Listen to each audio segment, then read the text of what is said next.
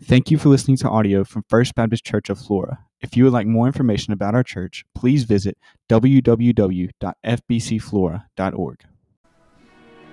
Within our words, an unseen power is set in motion.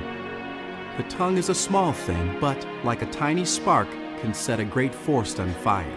Once spoken, our words begin blazing a trail through the hearts and lives of those around us. One kind word can demolish guilt it can inspire hope. But the same words have also embraced hatred and executed innocence. Once spoken, our words scorch through feelings and emotions on a level that only they can produce. Your words set up a chain of events beyond your control and of which you will never know. One word can destroy beliefs, harden hearts, or cultivate hatred. But they can also demonstrate faith, display forgiveness, and nurture love. The power of life and death lies in a single word, and we, the image of God, have this power in one word.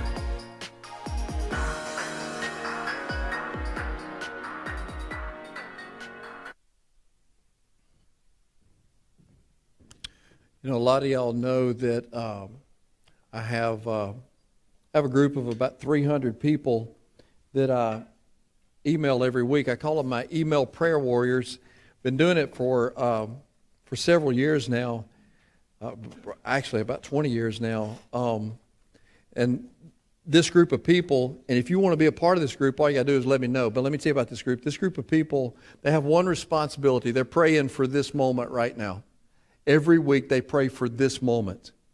Uh, I, on Mondays, I will email them and send them uh, what I'm preaching the next Sunday.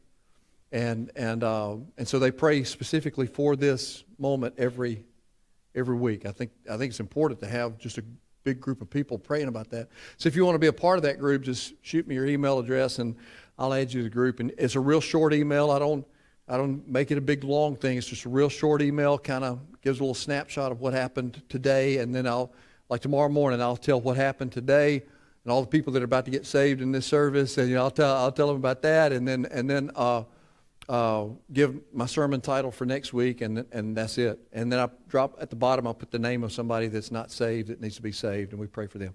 So if you want, to, but anyway, so this past week I sent out my uh, I sent out my sermon uh, text and title for this message today, and the title of this message today is "Don't Run Your Mouth." James chapter three, verses one through twelve. You don't have to turn there yet. We'll get there in just a minute. But the title of the message is "Don't Run Your Mouth." And so immediately I got an email back from somebody, that's one of my email prayer warriors, uh, that's a member of our church. And uh, I'm not going to tell you his name, but Spence Shepard emailed me back immediately. and me, emailed me back immediately and said, I don't think I need to be there for that sermon today. So anyway, uh, is Spence here? He, uh, he's a man of his word. So anyway, all right. So, uh, but uh, so here we go. I mean, this is what we're talking about today. You know anybody that runs their mouth too much? Raise your hand if you know somebody that runs their mouth too much. Don't be looking at your husband or wife. You're going to be in trouble if you do that. How many of you run your mouth too much? Raise your hand. How many of you know if you run your mouth too much, you get yourself in trouble? Anybody know that too? I'm just telling you, it's where we are. It's a reality of, of life. And, and uh, you know, we use a lot of words over the course of our lives. It's crazy. Think about, check this out. The Lord's Prayer has 56 words. The Gettysburg Address has 266 words. The Ten Commandments have 297 words. The Declaration of Independence has 300 words. A U.S. government order to set the price of cabbage has 26,911 words. I mean, we use a lot of words. It's, it is estimated that in an average, um, that most people speak enough in one week to fill up a large 500 page book. That means over the course of an average lifetime, that amounts to about 3,000 volumes or 1.5 million pages of words that you're going to speak over the course of your life, average if you live an average lifespan. And what's even more attention getting with that fact or that thought is that Jesus said in Matthew 12, 36 and 37, He said, And I tell you this, you must give an account on Judgment Day for every idle word you speak. The words you say will either acquit you or condemn you. So, man, that makes me think if I get to the end of my life, I live to an average age, whatever that is, probably late 70s, early 80s, something like that. And I'm going to speak 1.5 million pages of words. I wonder how many of those words were idle words. That's, you know, we've all heard that little silly thing that we used to say when we were kids sticks and stones may break my bones, but words will never hurt me. The truth of the matter is, the first part of that is absolutely the truth. Sticks and stones will break your bones. But the second part of that uh, little phrase is absolutely biblically wrong. Where it says words will never hurt me, that's absolutely false. That is biblically incorrect.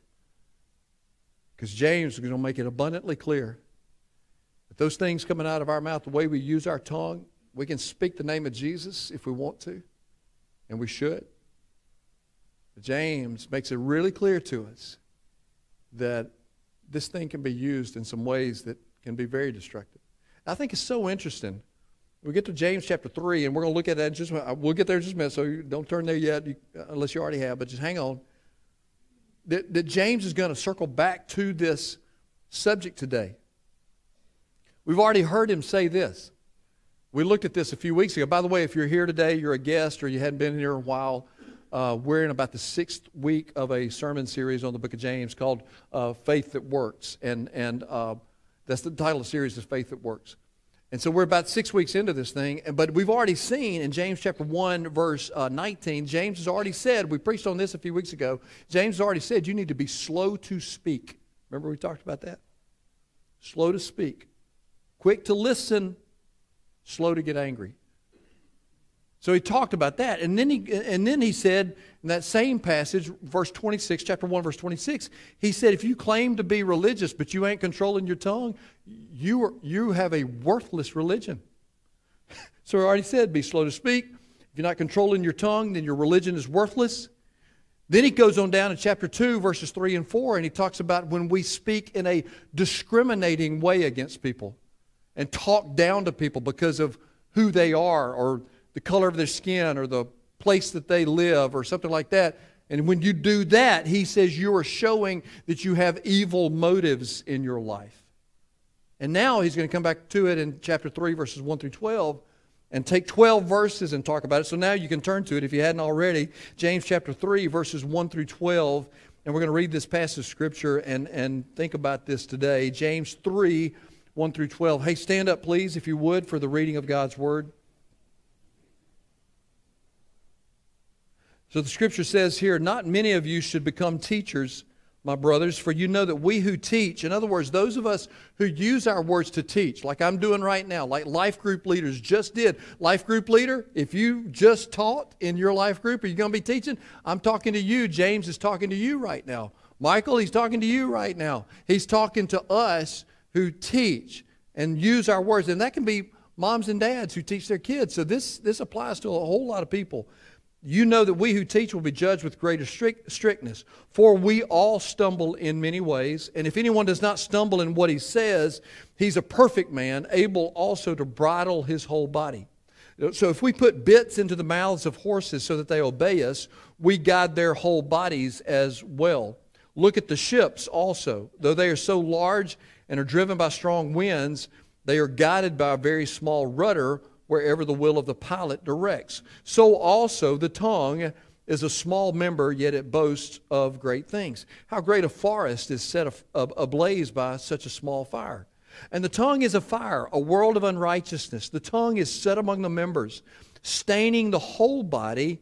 That means defiling and corrupting your whole body, setting, setting on fire the entire course of your life, and set on fire by hell. For every kind of beast and bird and reptile and sea creature can be tamed, brought under uh, under control, subdued, and has been tamed by mankind. But no human being can tame or bring under control or subdue the tongue. It's a restless evil full of deadly poison. With it, we bless our Lord. I won't speak the name of Jesus. And with it, we curse people who were made in the likeness of God. From the same mouth come blessing and cursing. My brothers, these things ought not to be so. Does a spring, for, uh, does a spring pour forth from the same opening, both fresh and salt water? Absolutely not. Can a fig tree, my brothers, bear olives? Nope. Can, or a grapevine produce figs? Nope. Neither can a salt pond yield fresh water. May God bless the reading of His Word this morning. Let's jump into this. Let's pray together. Help us, Father, now to hear from you as you speak to our hearts and your Spirit moves and teaches now. In Jesus' name, amen. Amen. Thanks so much. Small things make a big impact. Uh, my daddy had a stroke when he uh, had a heart attack when he was 65 years old, and it was a some small piece of plaque that clogged up the artery, almost killed him. You have a stroke when a small blood clot breaks off and travels to your brain, and you have a stroke. You have one cancerous cell that that grows and turns into a life threatening tumor. You get an eyelash in your eye and it drives you nuts. You get a little pebble in your shoe and it drives you crazy because small things can make big impacts. And a lot of times we think small sins, small, whatever, we, we like to categorize our sins, don't we? Those small sins, we think they're not that big a deal, and yet James had already told us we already, we've already seen that in chapter 1, back there in chapter 1, verses uh, uh, 14 and 15, that those small sins will grow and kill us, just like cancer. He said in 14, 1, 14 and 15, each person is tempted when he's lured and enticed by his own desire. Then desire, when it's conceived, gives birth to sin, and sin, when it's fully grown, brings forth death. We, you know, we categorize our little small sins, and then they end up turning into major life altering, life threatening sins that affect us, our families, our churches, our whole communities, the whole world. And James gives some illustrations here in James chapter 3 of some small things that make a big difference. He, he, he talked about there in, in uh, verse 3, he said, if we put bits into the mouths of horses so they obey us, we guide their whole body. So he's talking about a bit in the mouth of a horse. Average weight of a horse is going to be 1,200, 1,300 pounds. A bit weighs about half a pound. Half a pound can change the course of a 1,300 pound animal. And he talks about the rudders on a ship that he said there that look at the ships. They, they're, they're so large, they're driven by strong winds, but they're guided by a very small rudder wherever the will of the pilot directs. Now, back then, ships were different back then, so let's make a modern day application of it right now the United States Navy has an aircraft carrier, uh, a class of aircraft carrier called the Nimitz class of aircraft carriers. The, the USS Gerald R. Ford is the largest af- aircraft carrier in the world, and it's a Nimitz class aircraft carrier.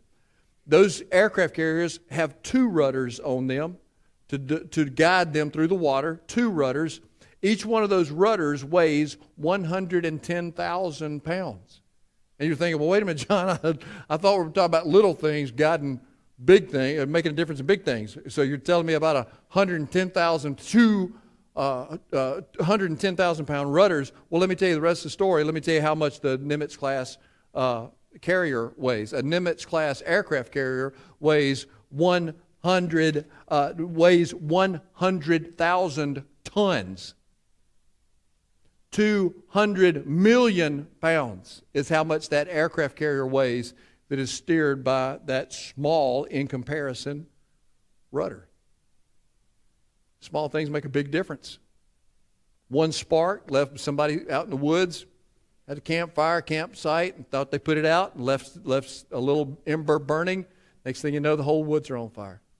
Somebody smoking their Marlboros going down the road, flicks it out the window, rolls over into the dry grass. We ain't had rain since before Labor Day, and, and all of a sudden the whole field's on fire, house burning down, barn's burning down, somebody's dying. One little spark, one little cigarette. And, and that's what Jane, and the same is true of our tongue.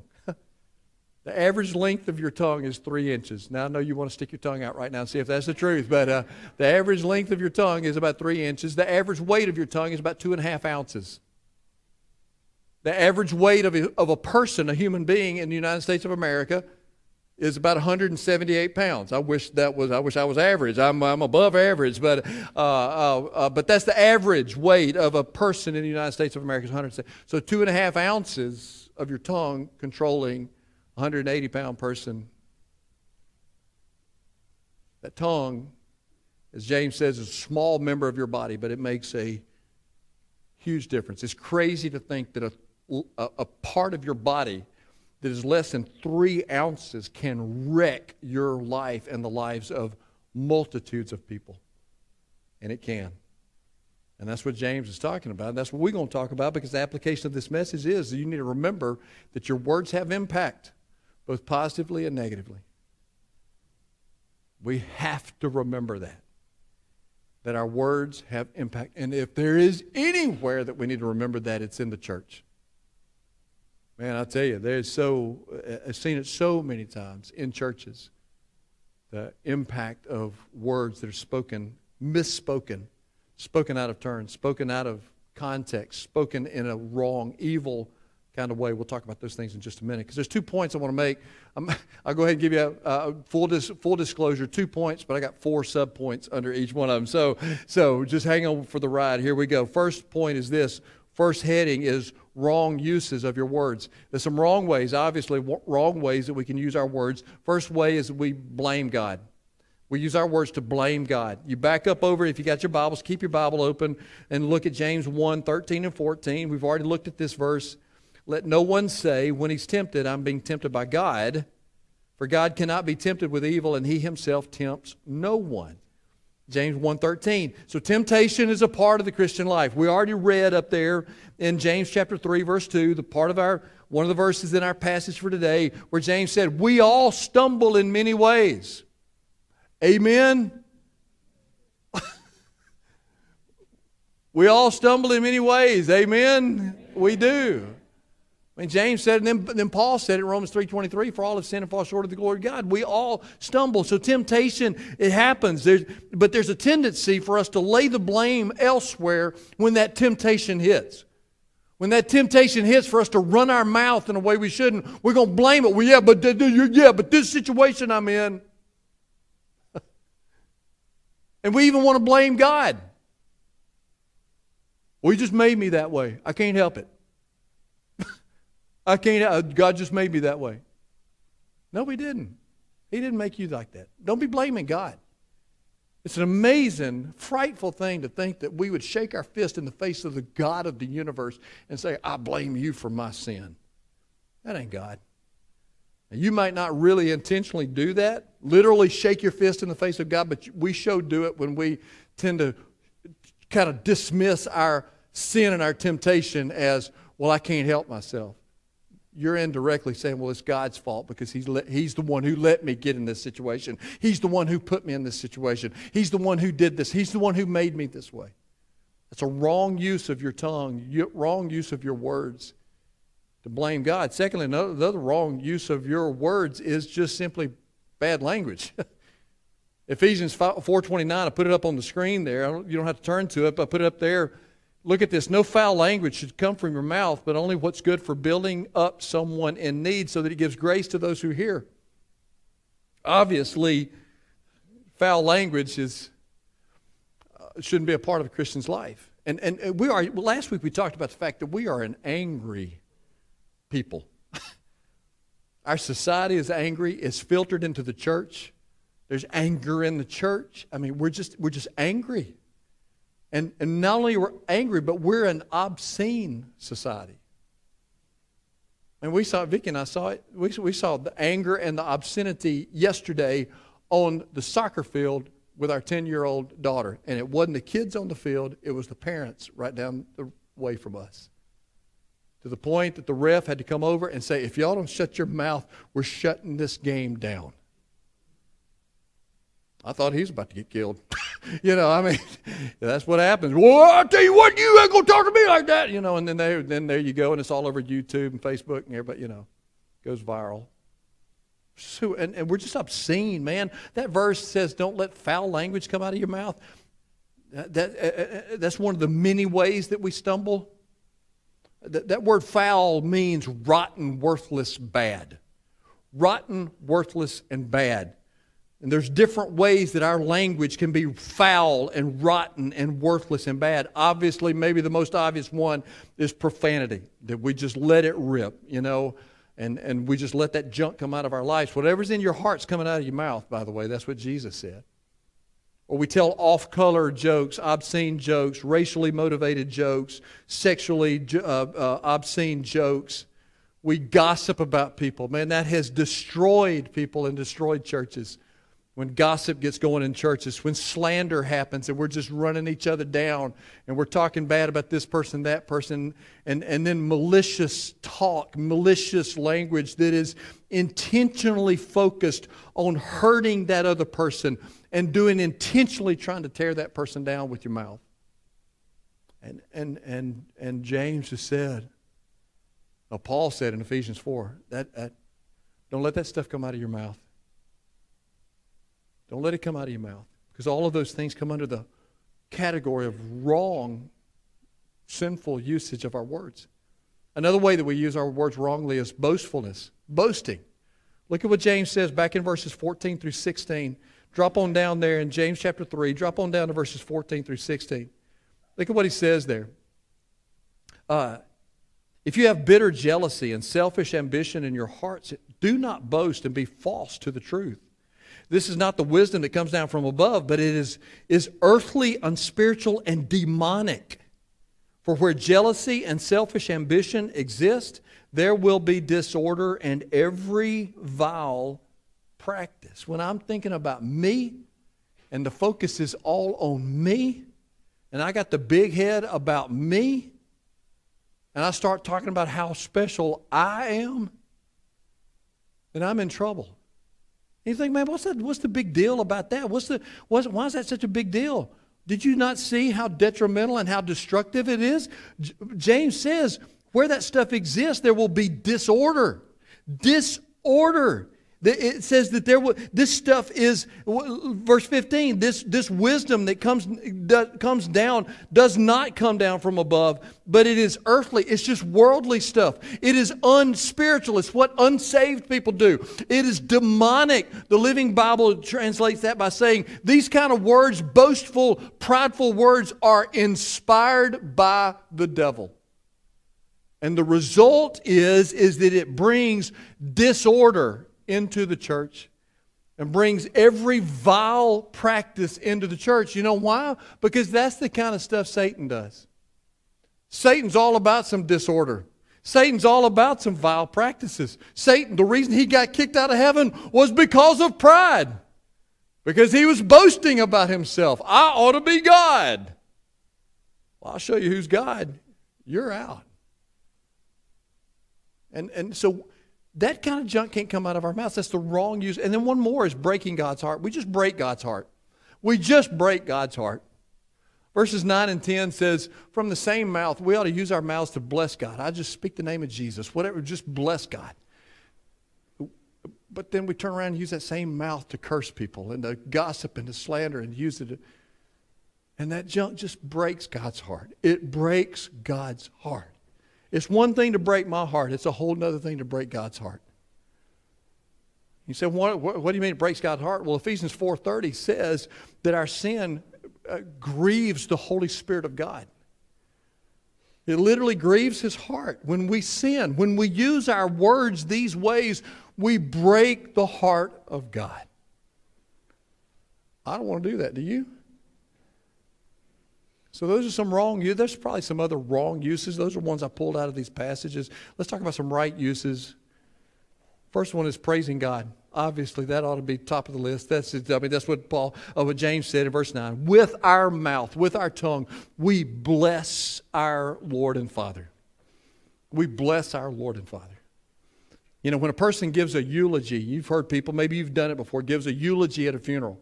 They stand up and, the, and they, they talk about that person. They praise the person that has gone on and has passed away. They praise them. They, they give uh, great words of, of affirmation to that person. They, they thank God for the way that person has impacted that life. That's what a eulogy is.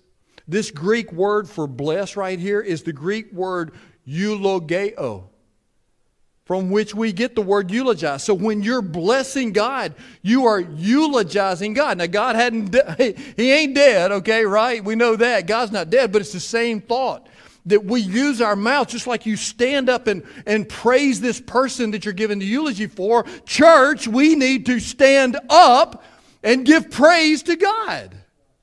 We need to use our mouths to eulogize God. Say, God, you're awesome. God, you are amazing. God, you have worked in my life in so many ways. God, you have blessed me in so many ways. I can't even think about it. God, I got to tell some folks, Lord, you're so awesome. You're just so amazing. You're my rock. You're my redeemer. You're my fortress. You're my stronghold. You're my savior, my redeemer. You're my Messiah. You're my friend. You're my God. And just, man, just pouring out our praise to God. Thank you, God. Thank you, God. Thank you, God, for what you have done. I am so unworthy, Lord, but you are so worthy. I bless your holy name. Bless the Lord, oh my soul, and all that is within me. Bless your holy name. Man, we ought to just spin. The world has got the microphone right now, and it's spewing forth all the garbage. And the church needs to counter that with the praise of God. So you can use your mouth to either curse people and gossip and slander, or you can use your mouth to bless the Lord your God. So praise the Lord. Praise Him. I mean, what's the best use of your mouth? What's the best way to praise God? What gives God more glory? What gives God more praise? To knock someone down with your harsh words or to build that person up and to encourage them? What gives God more glory? What gives God more praise? To let your tongue run away and get out of control and destroy someone in some hot gossip session? Or to, to speak words of love and grace? What gives God more glory? What gives God more praise to, to let your words be foul and bitter and poisonous and aggressive and abusive, or to let your words be holy and clean and peaceful? The right use of our words to praise God. And Secondly, to speak positive words to others. To speak positive words to others. Back to that Ephesians 4:29, the second part of that verse there. After Paul says, "Don't let that foul language come out," he says, "Here's what needs to come out. Only what is good for building up someone in need." My wife, Vicki, is a big Karen Carpenter fan. Uh, how many of y'all know who the carpenters are? Let's show all the old folks in the room. How many of y'all don't know who the carpenters are? Raise your hand if you don't know who the carpenters are. Okay, so they're, they're, they're under about the age 30, 35 there. So, you know, let me tell you, carpenters were two, uh, a husband, uh, not a husband, a, a, brother and sister, Richard and Karen. Vicky's going to correct me on this because she knows it. Uh, Richard and Karen Carpenter. They were a pop singing duo called the Carpenters, real original, called the Carpenters, and they started in the late 60s. They were real popular during the 70s and right at the beginning of the 80s. And so every time a Carpenter song comes on, I have to shut up. If we're in a car, I just have to shut up. In fact, Vicki, why don't you come up? Oh, anyway, so I just have to shut up because if a Carpenter song comes on, I mean, she goes in match. She's got an incredible Karen Carpenter voice. I mean, she can just, she just brings it and she just loves them. Let me tell you about Karen Carpenter. She died in 1983, February of 1983, very young age. I can't remember what, how old she was, but she's very young. And the, the way she died, she died of heart failure that was brought on by the fact that she had anorexia nervosa, that eating disorder, where she just shriveled up. I mean, when you see pictures of her right before she died, her, her, her cheeks were just sunken in. She, had, she was just skin and bones, literally skin and bones. And people have speculated and believed that the reason that she got anorexia nervosa and had that eating disorder is because some music reviewer writing an article about the Carpenters thought it would be cute to say that Karen was, quote, Richard's chubby sister. So that went out to the world. Karen Carpenter is Richard's chubby sister. And she ends up dying, emaciated, frail, broken woman with an eating disorder. How would you like to be the person, the first person, whose words, whose words cut down to the heart and the core of a person to the point that you were the first one to cause the first crack in their heart that would lead to their life being destroyed? Well, I'd never do that. Yes, you do. Yes, I do. Get lost in some conversation about this person over here, they'll, oh, they'll never find out. Yes, they will. They'll find out you talked about them. They'll find out you, with the stuff that you said, especially in Flora, Mississippi. I've been here long enough to figure that one out.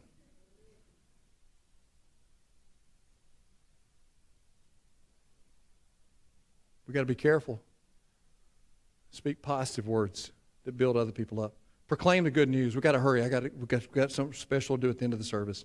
Proclaiming the good news. That's another right use of our words. 2 Timothy 4 5, Paul said, Do the work of an evangelist. Now, that's not saying that you got to have an evangelism ministry where you go around the country like Billy Graham preaching in big crusades and stuff like that, but it says that you and I are evangelists. That word means that we will announce the good news of Jesus. That means you got to use your words to do that. I know you witness with your life, and that's important, but your words need to match what your life says and speak the good news about Jesus. Speak the name of Jesus. Speak the gospel because that's how people get saved. Paul said it. How are they going to hear unless somebody tells them? So you and I need to be the ones that proclaim the good news and use our mouths and our words to do that. And then finally, we use our words to pray in prayer. And man, there's such a need for that. Look at what, look at what James said. Uh, James, look over at James chapter 4, verses 7 and 8. Submit yourselves therefore to God. Resist the devil, and he will flee from you. Draw near to God, and he will draw near to you. You do that in prayer. You do that by crying out to God.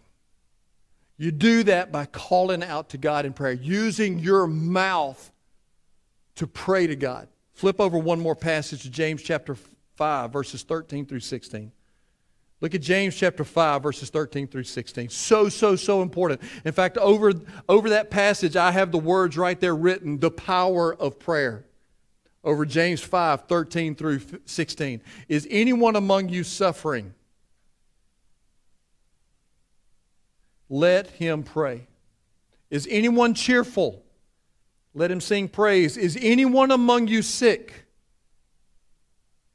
Let him call for the elders of the church and let them pray over him, anointing him with oil in the name of the Lord. And the prayer of faith will save the one who is sick, and the Lord will raise him up. If he has committed sins, he will be forgiven. Therefore, confess your sins to one another and pray for one another. Don't talk about one another. Don't gossip about one another. Don't slander one another. Brothers and sisters, pray for one another. That you may be healed. It's the prayer of a righteous person as great power as it is working. So use your words to pray. Last night about 10:15, 10:20, I was sitting in my I was laying in bed. Vicki and I were just kind of wrapping the day up and finished up. I got a text last night. I don't mind getting a text at 10:30 or so. I'm usually still awake. If I'm not, I'll catch you in the morning. And I got a text uh, late last night about 10:15, 10:20. And this was the text that I received. Hey John, hey brother John, this is Dalton Burgess, Justin's son. I've been having a lot of trouble with my knee and I have a doctor's appointment Monday. And I was wondering if you could anoint it with oil and pray over uh, pray over it sometime tomorrow if you had the time. I know it's kind of late and I do apologize for that. Well, Dalton's here this morning. Come here, Dalton uh, Dalton's here this morning. I asked him, I said, Dalton, I said, you've asked, you've done exactly. And I told him, I said, it's so cool, man. I'm going to I'm going to be talking about James chapter 5, verses 13 through 16 tomorrow in my sermon. I said, so how about if we just do it during the refuge worship service and let the church participate in praying for your healing of this knee that you're struggling with? He did exactly what that verse says to do. If you're sick, struggling with a knee, whatever it is, let him call for the elders of the church. That's the pastors, the elders, pastors, the under shepherds of the church, who will pray for him and anoint him with oil in the name of the Lord and ask for God's healing upon him. And so, Justin, is that, uh, Dalton, is that what you want me to do? Absolutely. So, Dal- Dalton's asked me to do that. And so, I've agreed to do that today, and I want you, church, to join with me as we pray for his healing right now.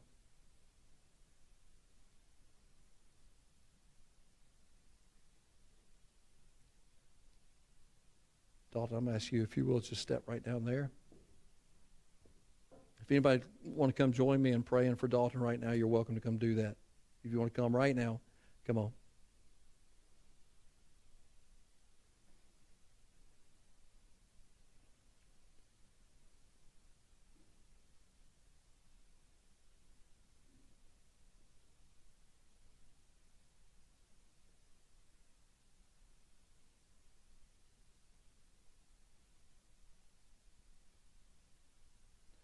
So, Father, we're going to do what your word has told us to do. And it's the right thing for us to do, Lord. Not for our glory, but for yours, God. This isn't something that I want to do in church so everybody could look up here and say, oh, man, isn't that cool that John did that? Isn't that sweet that he anointed him with oil and prayed for him? That's just such a precious thing that he did, Lord. That's, that's not what this is. God, this is for us to point to you. And Dalton has asked for us to do this. Dalton has asked that we pray for him. Dalton has asked that we anoint him with oil. He has just simply done what the Word of God says for us to do. So we're just being obedient to you too, Lord. He's asked, so we're doing it. And we're going to use our words right now. Those of us standing here and those of us still in our seats, Lord, we're going to use our words right now to pray for Dalton and to pray for his healing. Lord, he has asked specifically for this knee to be healed, the struggles he's having with that, Lord, and so we join with him and ask you, Lord, for healing. Uh, God, uh, you are Jehovah Rapha. You are the God who heals. You're still in the healing business, Lord. You do it not so that we will look good, but so that we can point to you and say, look at what God did. And so, Lord, we want to praise you today, God. We want to lift our voices to you in prayer for Dalton. God, that you would pray, that you would uh, heal him, that you would strengthen him, that you would bless him, Father. And God, that he would give you glory and praise when you do that work in his life. So, Lord, we join with him right now, Lord. And we look forward to how you're going to answer this prayer, how you're going to heal him, Father, how you're going to strengthen him. In the name of the Lord Jesus, we pray in that power and that authority, not in our own, Lord, but in the power and the authority of the name of Jesus Christ, the name that is above every name, the name Jesus. We pray in his name. Amen. Amen. Thank you, brother. You can go be seated. So, how are you going to use your words today? About to wrap this thing up, give an invitation. A lot of ways that you could use your words this morning, even during this invitation. You could come down here and use your words and talk to me and say, you know, John, I'm ready to give my life to Jesus. And you could use your words and do what the Word of God says and confess Jesus as the Lord of your life and call out to Him with your mouth and be saved. You come down here and use your words to get on your knees before the Lord and cry out to God for forgiveness over your over maybe the wrong ways you've been using your words. Maybe you're under conviction because you know you hadn't been using your words the right way and you're under conviction about that, you need to come in brokenness, repentance, and come and say, God, forgive me. You might need to come down here. If you want to talk to me about that, or maybe there's something else, you want to use your words to come talk to your pastor and say, I need for you to pray for me about this, and I'll join with you in that prayer just like we did for Dalton. Maybe you want to use your words to come down here and say, hey, look, I want to use my words to say, I'm ready to join this church. I'm ready to make a commitment to this church family. It's an opportunity for you right now to use your words the right way. And so I invite you to do that as we enter into this invitation time right now. Let's pray together. Lord, help us now by the power of your Spirit to do whatever it is, God, that you're speaking to into our hearts right now. And that we'll respond in obedience, Lord, and you will work in our lives, and we will give you glory and praise as we obey you now. In Jesus' name I pray. Amen. If God's speaking to your heart this morning, you know there's a decision to make. You come right now as we stand together and sing. You come in obedience to Him. Come on.